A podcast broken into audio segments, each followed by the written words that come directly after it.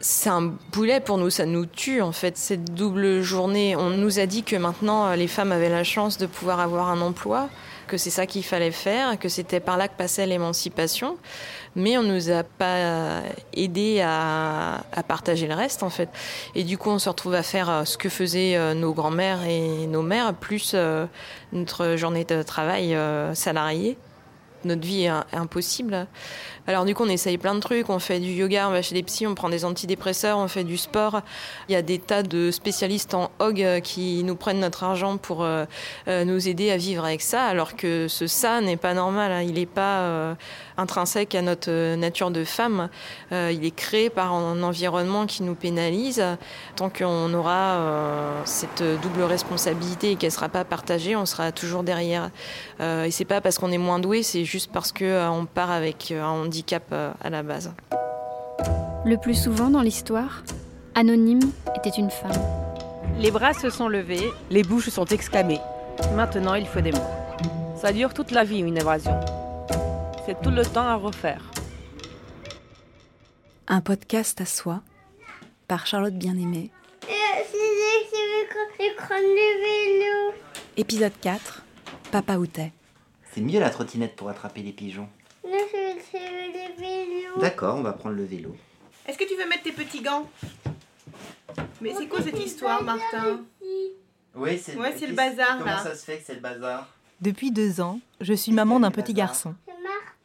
Oui, il faudra tout ranger. Je hein. venais à peine de découvrir le féminisme lorsque j'ai su que nous allions devenir parents. Il n'y a, plus rien à décrocher là. Mon féminisme est donc étroitement lié à ma maternité car c'est peut-être en devenant mère que j'ai le plus souffert des inégalités de genre.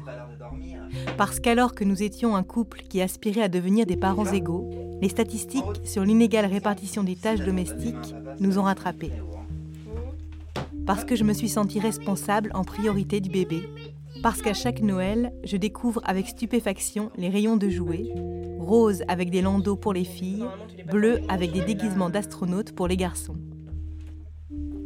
je me suis demandé comment nous pouvions encore en être là. Pourquoi la maternité et la paternité étaient toujours marquées par autant d'inégalités. J'ai voulu commencer par interroger ce qui se passe dans les premiers mois de la vie de l'enfant, avec l'histoire d'Amandine, maman depuis deux ans. Romane euh, née à 4h58 euh, le 30 septembre 2015. On me dit tendez les bras et on m'aide à le poser sur moi, on lui met des couvertures et c'était très émouvant. Et on m'a amené donc euh, dans notre chambre, on est allés tous les trois dans notre chambre. Moi j'avais euh, choisi cette maternité pour euh, différentes raisons et une raison importante c'était que le papa puisse être présent la nuit. Je voulais surtout pas me retrouver toute seule, je voulais qu'on soit le plus possible à égalité. Et on a passé euh, plein de moments à être dans la chambre avec notre enfant euh, dans les bras, euh, à regarder notre enfant dormir sur nous, à l'observer dans le berceau. En fait, on était beaucoup dans la joie et dans l'enthousiasme. On nous a montré les, soins ensemble, on était tous les deux. Et d'ailleurs, je me souviens, quand on est rentré à la maison, l'avoir regardé changer Romane et m'être dit Ah, je suis contente qu'on ait appris ça ensemble, qu'on soit au même niveau de responsabilité.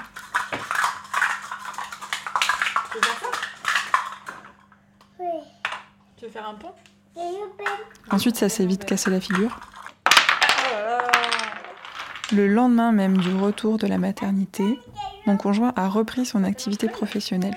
On lui a proposé un projet qui a à peu près duré trois mois et qu'il a aspiré il était absent du lundi au dimanche de 7h à 23h.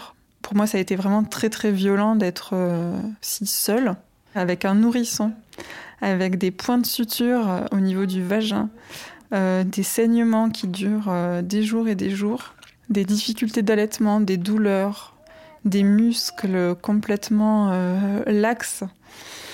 Je me souviens mon fils, toutes les 15 minutes, me sollicitait. C'est une sorte d'état d'urgence permanent. Euh.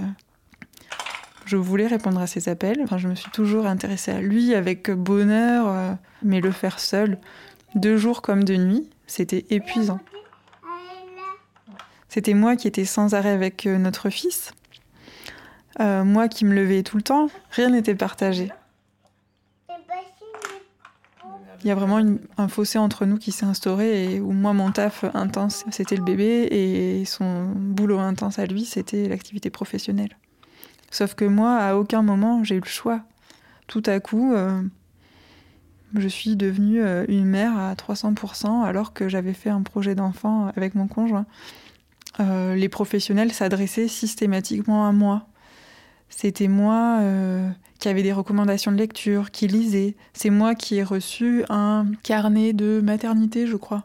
Je me sentais piégée, mal. euh. J'étais tellement épuisée que j'avais des flashs de violence sur mon enfant, des images violentes qui me venaient. Je crois qu'une des premières images que j'ai eues, c'était m'imaginer le laisser dans la rue et partir. Je voyais euh, les couteaux euh, dans la cuisine, ça me faisait peur, euh, comme si tout était dangereux et comme si moi je pouvais être euh, quelqu'un qui le mette en danger. J'ai même été voir mon médecin généraliste qui m'a prescrit des anxiolytiques. Enfin, on en est venu là, quoi, avec l'épuisement. Enfin, les médecins disent que j'ai probablement eu une dépression postpartum. Bon, oui, peut-être en partie, mais je pense que ça a été euh, fortement accentué par euh, mon isolement et mon épuisement. Et mon isolement et mon épuisement sont liés à la façon dont la société organise ou choisit de ne pas organiser le postpartum et ce qu'elle appelle le congé de maternité.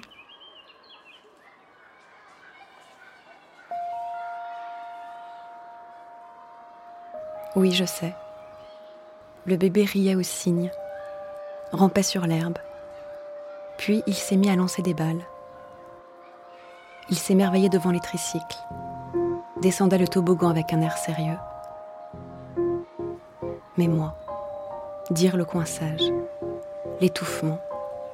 Papa va travailler, maman range la maison, berce bébé, et elle prépare un bon repas. Quel silence à l'intérieur quand le bébé cesse de chanter.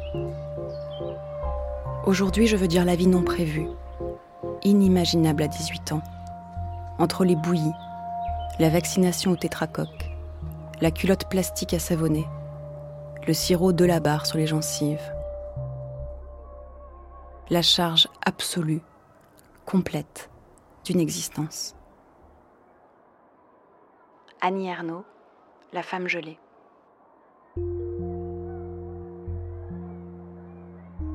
J'ai longtemps cherché des travaux en sciences sociales autour de l'expérience de la maternité. J'ai eu du mal à en trouver. Il existe des travaux sur le non-désir d'enfant, sur les maternités homoparentales, les questions de procréation médicalement assistée ou sur les mères porteuses, et tout cela est bien nécessaire. Mais l'expérience ordinaire, hétérosexuelle de la maternité ne semble pas avoir été beaucoup pensée. J'ai compris que cela pouvait s'expliquer par l'histoire du mouvement féministe. Nous sommes encore très imprégnés par la deuxième vague qui, dans les années 70, a fondé son discours sur le refus de la maternité, luttant pour le droit à la contraception et à l'avortement. Un enfant, si je veux, quand je veux, scandait-elle.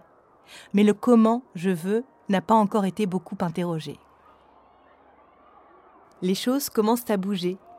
Et depuis quelques années, de jeunes chercheurs et de jeunes chercheuses s'intéressent aux questions de maternité, comme Anne-Sophie Vosari. Elle est doctorante en sociologie et prépare une thèse sur les pratiques de soutien à la parentalité en maternité et dans les PMI. Pour elle, la souffrance de certaines jeunes mères est reconnue aujourd'hui, mais la prise en charge de cette souffrance semble se faire uniquement dans un cadre pathologique autour de la dépression postpartum. On élude complètement la dimension collective de cette expérience, on élude complètement le contexte social de la maternité. L'inégalité de la répartition des tâches, le peu de soutien de la part du conjoint, de l'entourage, c'est des choses qui ne sont pas pensées de manière centrale de la part des professionnels du psychisme.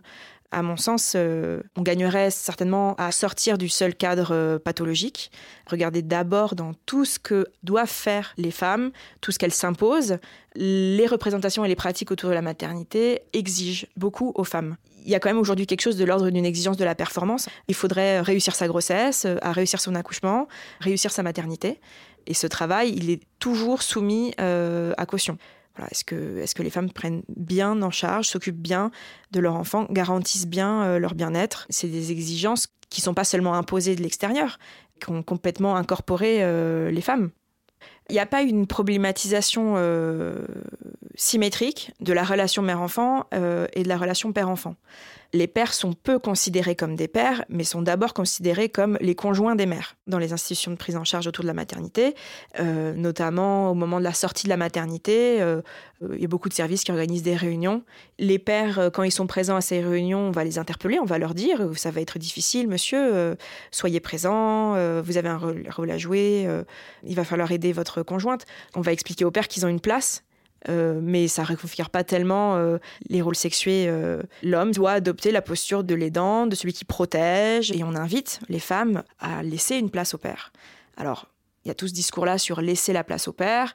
C'est encore de la responsabilité des femmes de faire en sorte que leurs hommes deviennent les pères de, leurs enfants. Donc voilà, donc il faut laisser la place au père, ce qui est assez contradictoire aussi, parce que finalement, il y a cette idée de dire aux femmes que c'est normal, qu'à un moment donné, elles ont besoin d'entrer voilà, dans une fusion avec leur enfant, que c'est normal qu'elles aient pas de désir pour leur conjoint, par exemple, que c'est normal de ne pas avoir repris une activité sexuelle. Euh, mais au bout d'un certain temps, euh, bah, on estime qu'il serait quand même temps que l'enfant regagne sa chambre et que euh, le couple redevienne non plus un couple parental, mais un couple conjugal.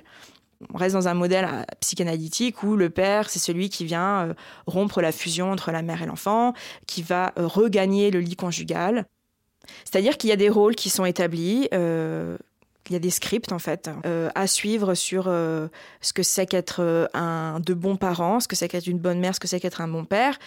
C'est accepter finalement de se dédier entièrement, exclusivement à son jeune enfant qui vient de naître quand on est une mère. C'est faire en sorte quand on est un père de savoir reprendre sa place. Et finalement, euh, toutes ces normes euh, peuvent être plus ou moins vécues bah, par les individus qui y sont soumis.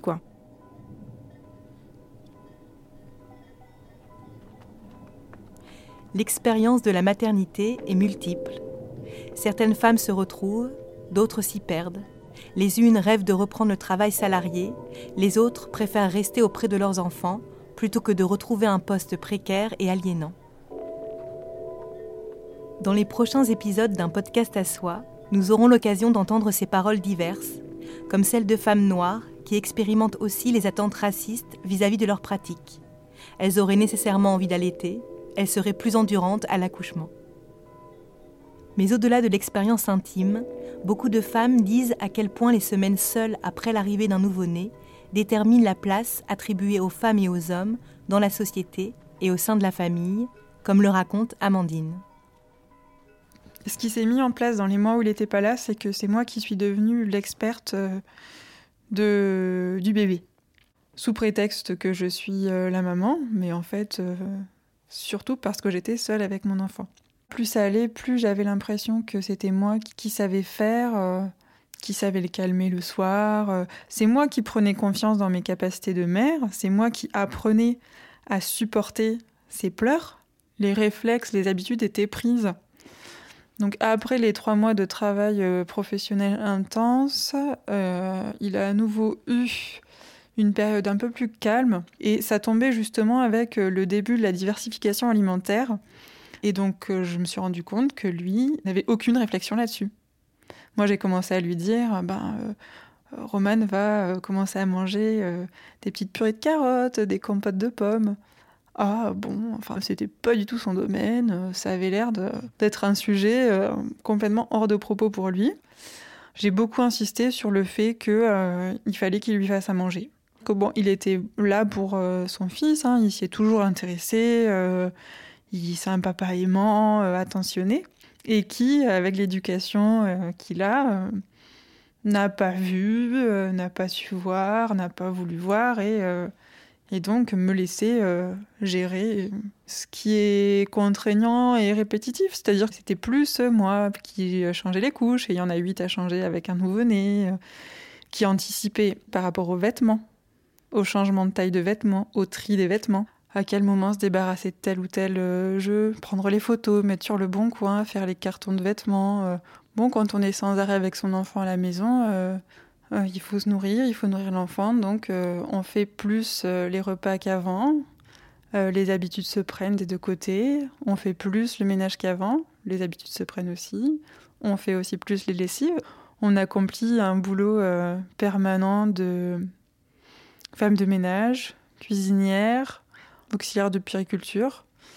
En fait, il faudrait cumuler tous ces salaires et que toutes les femmes le touchent.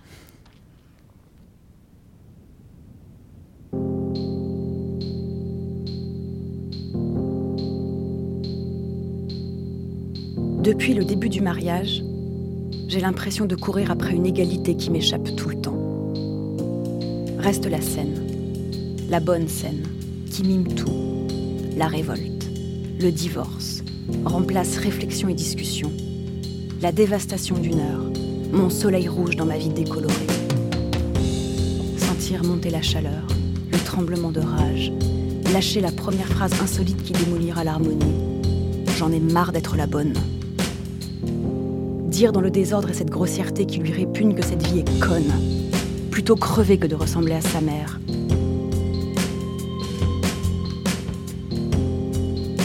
Mais il viendra le temps où je me l'interdirai, la scène, à cause du petit. Tu n'as pas honte devant lui, la dignité, la soumission, ça veut dire. Un père ferme et une mère qui ne pipe pas mot. Très bon pour la tranquillité des enfants.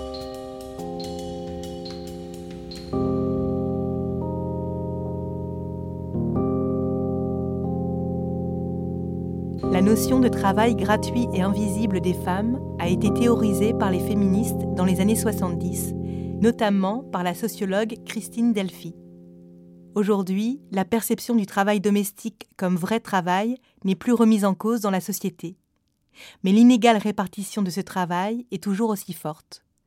Les solutions n'ont pas encore été trouvées. Je me suis donc dit qu'il était intéressant de réentendre l'analyse de Christine Delphi sur cette question C'est assez simple hein, à vous expliquer. Les femmes donc qui font le travail ménager, souvent qui en font 100% parce que les enquêteurs de l'INSEE s'arrangent pour mettre l'entretien de la voiture, le jardinage dans le travail ménager. Mais le travail vraiment de tous les jours que les femmes doivent faire, c'est euh, la cuisine, la vaisselle, les courses et les soins aux enfants. On dit que maintenant les hommes y participent, mais on sait qu'ils y participent très peu. Ils jouent avec leurs enfants ou ils les emmènent se promener, mais c'est pas eux qui euh, changent les couches, etc., euh, etc. Et d'ailleurs, on voit bien que ce sont la plupart du temps des femmes qui accompagnent leurs enfants à l'école, les ramènent de l'école, les ramènent si c'est nécessaire pour une activité périscolaire, etc. Et j'ai tout simplement dit que c'était une exploitation parce que c'est du travail gratuit. C'est du travail gratuit. Alors ensuite, j'ai raffiné le truc. J'ai dit le travail gratuit, c'est pas tout le travail ménager, parce que du travail ménager qu'on fait pour soi, si on se fait cuire un œuf à la coque, on en profite parce qu'on a un œuf cuit à la coque.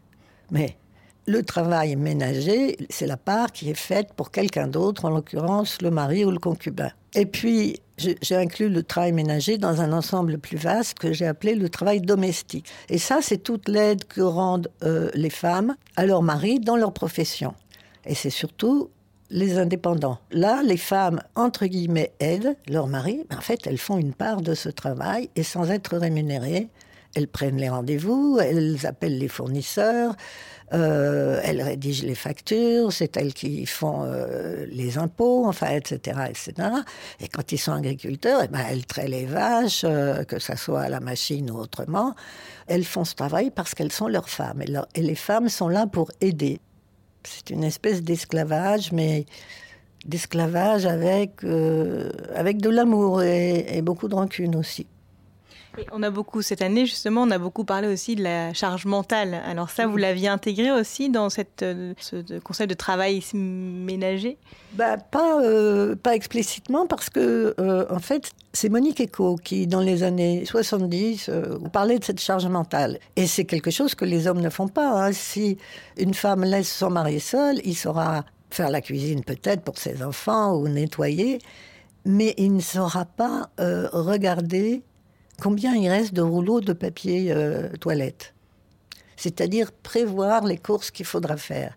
Et, prévoir que euh, d'ici 15 jours, il faut emmener euh, tel enfant chez le dentiste. D'ici trois semaines, il faut emmener tel enfant ailleurs, etc., etc.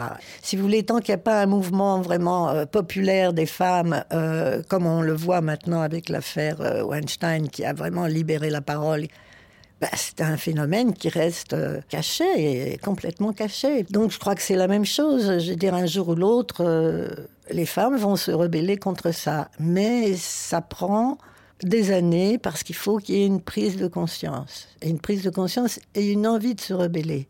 Vous savez, euh, contrairement à ce qu'on dit ou à ce qu'on croit, c'est pas Simone Veil qui a inventé la liberté d'avorter. C'est une lutte très longue qui a été menée par le MLF, par le MLAC, avec des prises de risques énormes, comme par exemple quand elle et il faisaient des avortements publics, mettaient la justice au défi de les arrêter. Donc, pour tout, il faut un mouvement.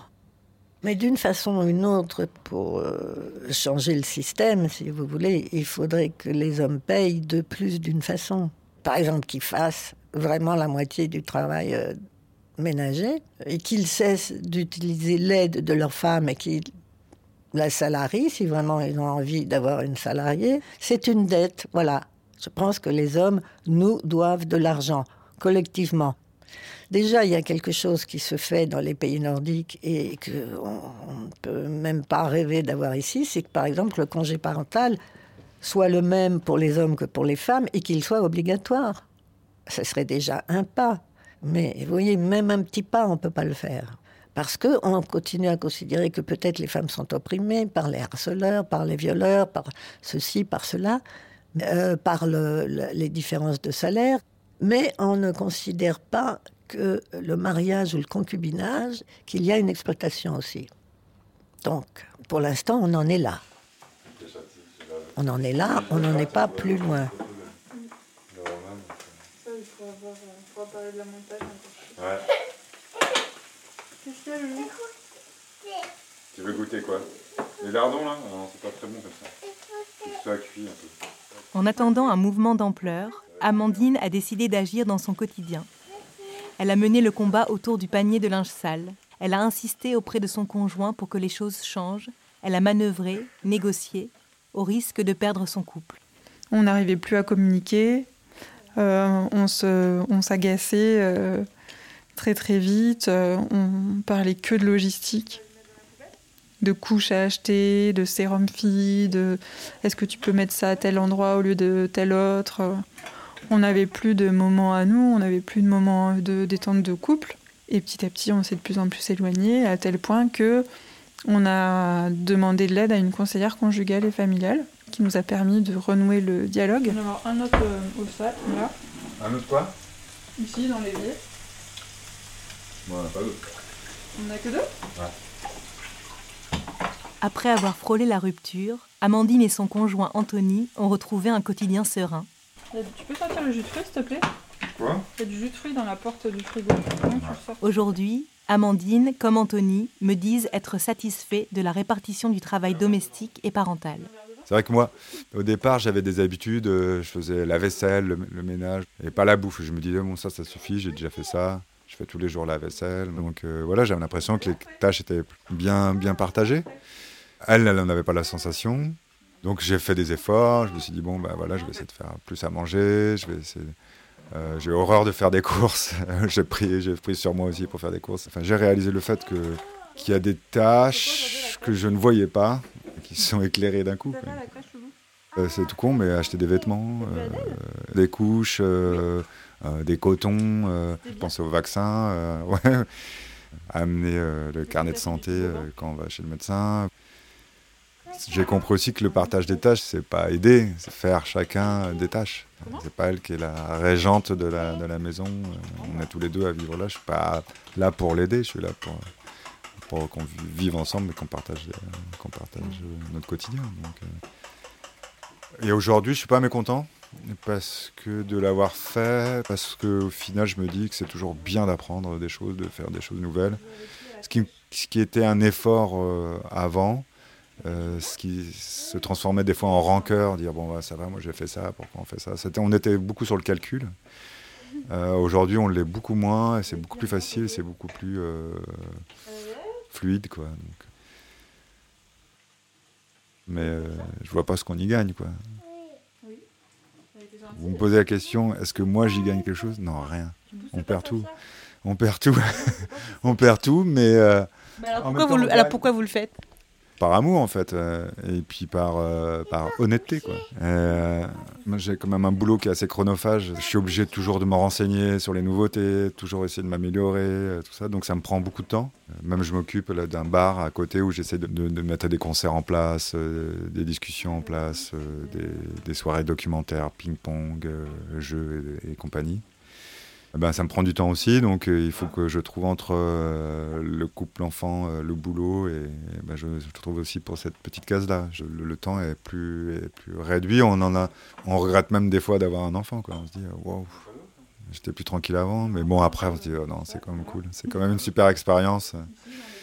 Après, peut-être que les choses qu'on gagne quand même, c'est le fait d'être obligé de passer plus de temps avec l'enfant, en fait, de l'enfant. Alors ce qu'on y gagne, je pense que c'est ça quand même, d'être plus près de l'enfant.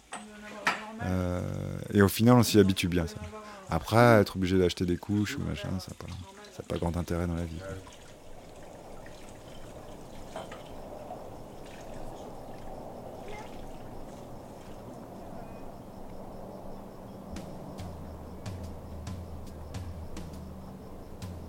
Les hommes ne partageront pas équitablement les tâches parentales tant qu'on ne leur enseignera pas, si possible dès l'enfance, que la paternité a le même sens et la même importance que la maternité.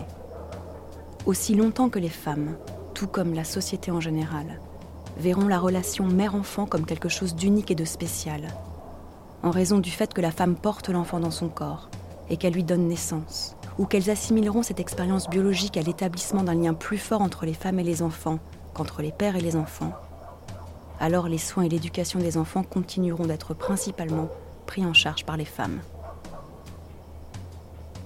Qu'elle soit pénible ou joyeuse, l'expérience biologique de la grossesse et de l'accouchement ne devrait pas être assimilée à l'idée que la parentalité des femmes est forcément supérieure à celle des hommes.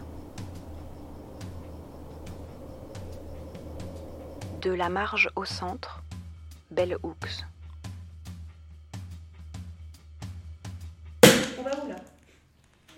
Il y a du boulot. et puis il y a peu d'empathie dans cette de réflexion. Bah, ouais. Tu veux un petit peu de cidre? Qui est-ce qui veut un petit peu de cidre? Moi, je veux un petit Moi j'ai de la bière. Tu me dis stop, hein Euh, ça. Pour faire bouger les inégalités et les normes en termes de maternité et de paternité, Amandine et quelques autres femmes viennent de monter un collectif. Emmanuel Ouais, Emmanuel, elle m'a dit qu'elle venait avec une autre personne. D'accord. Et Alice Elles se réunissent depuis quelques semaines pour réfléchir à la publication d'une tribune. Dans le petit groupe, ce jour-là, Emma, l'auteur de la bande dessinée Fallait demander, qui aborde la question de la charge mentale, insiste sur la nécessité d'un congé paternité, pour que chaque parent trouve sa place et pour agir sur la discrimination qui pèse sur les mères qui travaillent. Euh, Moi, il y a une espèce de mouvance que j'entends beaucoup ces derniers temps, c'est que il faut laisser le droit au père de profiter des premières semaines de l'enfant. Le père a un droit, voilà, c'est vachement décrit en termes de plaisir du père. Et en vrai, c'est pas ça. Je pense qu'il faut dire parce que euh, les premières semaines, c'est une phase difficile. Donc oui, il faut être le plus nombreux possible pour la gérer, mais c'est surtout un devoir. Et je pense qu'il faut euh, trouver le moyen de faire un glissement sémantique du plaisir du père, du droit du père à être là, euh, vers le devoir du père à être là, et de façon plus euh, pragmatique, euh, avec euh, le temps de travail qui est de 35 heures et qui est un temps de travail théorique, parce qu'avec les transports et puis le présentéisme et les heures sup, on fait beaucoup plus. C'est pas possible dans un couple à deux d'avoir une vie de famille sereine. Et du coup euh, c'est une bonne raison parmi beaucoup de réfléchir à notre temps de travail. Est-ce que voilà c'est une réflexion beaucoup plus vaste mais est-ce que toutes les tâches qu'on effectue au travail elles sont vraiment nécessaires à l'humanité? Et du coup y réfléchir à ça à travailler tous euh, travailler moins paraît un petit peu évident mais il faut que ça s'accompagne ouais, d'un changement de culture sur euh, la valorisation des tâches ménagères, des tâches parentales. Et je pense qu'on peut aussi réfléchir à d'autres solutions d'habitat partagé ou de, de gestion plus collective des enfants. Est-ce que ça vous dit qu'on passe sur la tribune parce qu'il est 21h Ouais, tout à fait. Ouais. Moi, je me suis lâchée sur une liste de revendications, mais je sais pas, euh, ça me faisait plaisir, donc voilà, j'y suis allée. hein. Bon, allez. Par les récits que nous ont fait nos mères et grand-mères d'une époque où la maternité était subie, par ceux des femmes qui partout dans le monde aujourd'hui encore se voient refuser la maîtrise de leur fécondité, nous mesurons cette chance qui est la nôtre. Nous pouvons choisir le moment où nous décidons d'avoir des enfants. Nous pourrions enfin être traités comme nos concitoyens hommes qui, depuis les premiers temps de la République, n'ont jamais cessé de brandir l'égalité comme un bel idéal, à défaut d'en faire un projet de société concret incluant l'égalité des sexes. Car dans les faits, face à la maternité, notre marge de manœuvre est bien plus réduite que ne veulent bien le laisser croire les belles âmes. C'était un podcast à soi en partenariat avec le mensuel Cosette, qui a lancé il y a quelques mois une pétition pour l'allongement du congé paternité, signée par 40 personnalités, en majorité des hommes. Nous réclamons donc le respect quand nous sommes enceintes ou, ou parturiantes, une prise en charge du nourrisson à égalité entre les femmes et les hommes avec l'allongement de la durée du congé de paternité. Une prise de conscience globale que les rapports de domination des hommes sur les femmes se jouent autant à l'échelle des institutions et des structures professionnelles qu'au sein de l'espace domestique et qu'il faut initier des changements culturels à tous les niveaux. Le mois prochain, nous prolongerons la réflexion autour de ces questions en donnant la parole aux femmes souvent migrantes à qui sont déléguées les tâches domestiques. Nous entendrons les nounous, mais aussi les femmes de ménage et les aides à domicile. Quelles sont leurs conditions de travail? Est-il émancipateur? Quelles sont leurs expériences de la maternité? De l'articulation entre le travail et la famille? Parce que ces réflexions sur l'égalité et la parentalité ne peuvent se faire sans leur voix qui raconte la division sexuelle et raciale du travail.